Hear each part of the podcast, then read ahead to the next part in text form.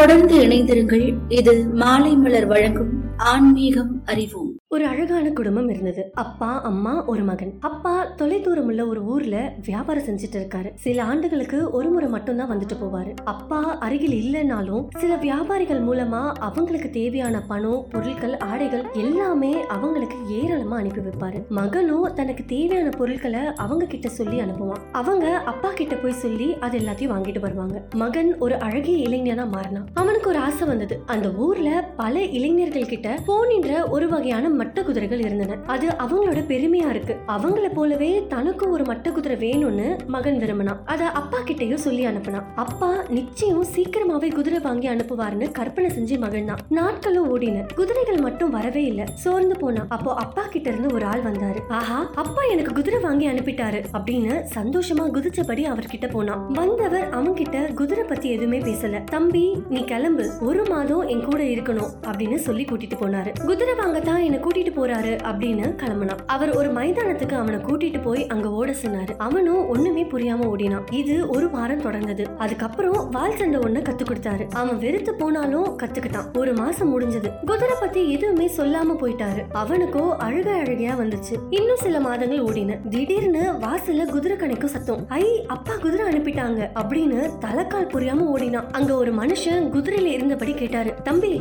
போகலாமா? சரி எங்கதான் கூட்டிட்டு போய் அந்த குதிரையை நம்ம கிட்ட கொடுப்பாரு அப்படின்னு நினைச்சபடி அவர் பின்னாலேயே ஓடினான். அவரோ இறங்கவே இல்ல. குதிரையோ வேகம் எடுத்தது. கால் கடுக்க இவனும் ஓடிட்டே இருக்கான். நெடுந்தூரம் போய் குதிரை காட்டுக்குள்ள நிக்குது. அவர் சொன்னாரு தம்பி நீ ஒரு மாதம் என்னோட இருக்கணும். இவனும் சரி இவராவது குதிரையை கொடுத்தா போதும் அப்படின்னு எண்ணி தலையசைச்சான். ஒரு மாசம் முழுக்க அவர் அவனுக்கு எலும்பு முறிக்கவும் தசை பிடிக்கவும் மருத்துவம் பார்ப்பதையும் காயத்தை எப்படி குணப்படுத்தணும் அப்படின்றதையும் விஷக்கடிக்கு பயன்படுத்துற பச்சிலைகளையும் பத்தி கற்பித்தாரு. குதிரையை தொட கூட விடல. ஒரு மாசம் முடிஞ்சுச்சு. சரி தம்பி நீ போகலாம் அப்படின்னு சொல்லிட்டு குதிரையை எடுத்துட்டு அவர் போயிட்டாரு. இவன் சரி இந்த குதிரையும் போயிடுச்சா? அப்படின்ட்டு அழுதுகிட்டே அப்பாவை குறை சொல்லி கொண்டே வீட்டுக்கு போறான். இவரெல்லாம் ஒரு அப்பாவா? கேட்டதை கொடுக்காம என்ன நாய் மாதிரி அலைய விட்டுட்டு இருக்காரு அப்படின்னு சொல்லிட்டு மத்தவங்க மட்ட குதிரையில போறத பார்த்து துக்கம் தொண்டை அடைக்க அப்பா மேல வெறுப்பு பொங்க குதிரை ஆசையே மறந்து போனான். சில மாதங்கள் கழித்து ஒரு நாள் வாசல்ல குதிரை கணைக்கும் சத்தம். ஆர்வம் இல்லாமல் வெளியே போய் பார்த்தான். அவன் கண்ட காட்சி அதிர வச்சது. வெளியே நின்னுட்டு இருந்தது அவனோட அப்பா. அவர் கூட அழகான ஒரு வெள்ளை குதிரை. அதுவும் அவன் கேட்ட மட்ட குதிரை இல்ல. உயர்ந்த அரபிய குதிரை. அப்பாவை கட்டி பிடித்து அழுதான் அவர்கிட்ட கேட்டான் இது ஏன்பா முதல்ல கொடுக்காம தேவையில்லாத காரியங்கள்ல என்ன வெறுப்பேத்துனீங்க?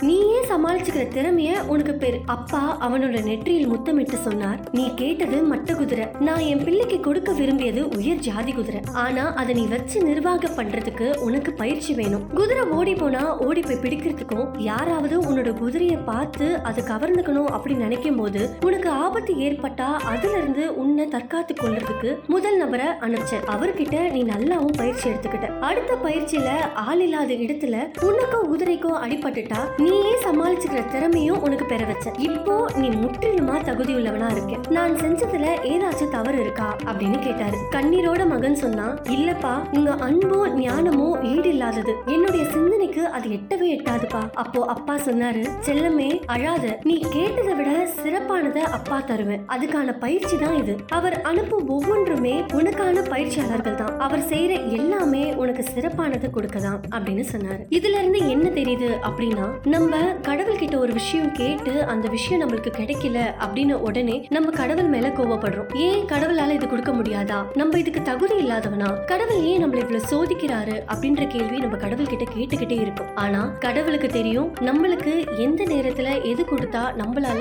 அதை பாத்துக்க முடியும் அப்படின்னுட்டு. கடவுளை எந்த காரணத்து கொண்டும் இழிவுபடுத்தாம கடவுள் கிட்ட உங்களுக்கு என்ன தேவையோ அதை மொத்தமா நீங்க கேட்டுக்கிட்டே இருங்க. கடவுள் சரியான நேரத்துல உங்களுக்கு சரியானதை தந்தே தீருவார். மாலை மலர் வழங்கும் ஆன்மீகம் அறிவோம்.